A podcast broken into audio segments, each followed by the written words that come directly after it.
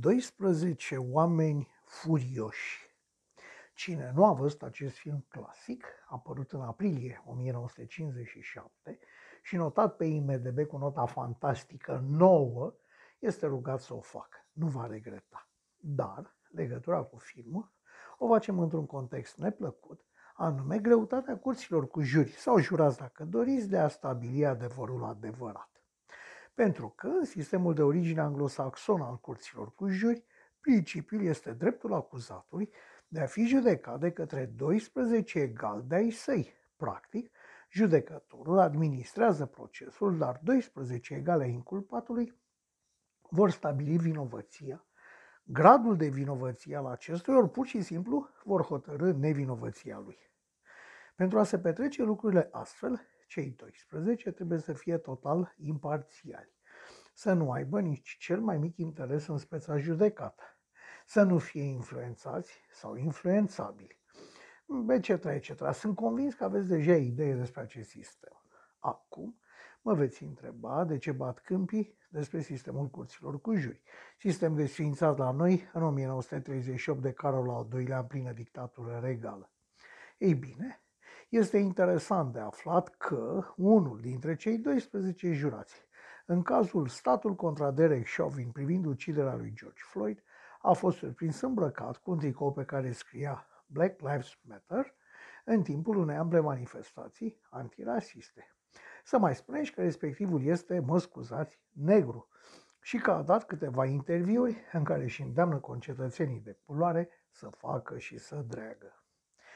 Ă, da, s-ar putea să nu pară un lucru foarte important, dar el dovedește nu numai că de data aceasta justiția s-a înșelat și a fost înșelată, cât și faptul că înainte de începerea procesului, acuzatul alb era deja condamnat pentru uciderea unui cetățean negru.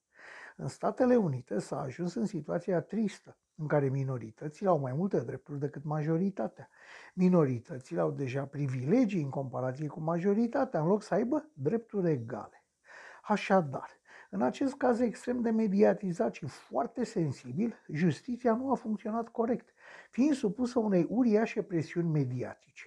De fapt, chiar și timpul scurt în care s-a deliberat ne spune același lucru, anume că albul era deja condamnat.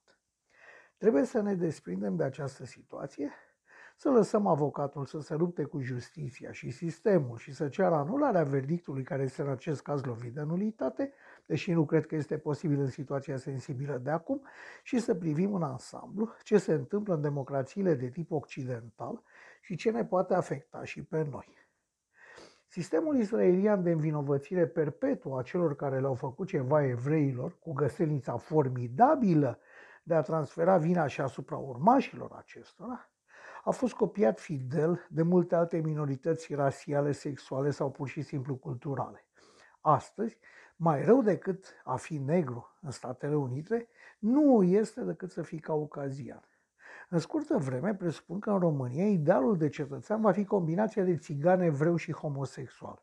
Așadar, mă aștept ca un țigan homosexual care se declară evreu să aibă mai multe drepturi decât un român alb cu nevastă și copii. Nu râdeți, sistemul american spre asta se pare că ne duce de mânuță.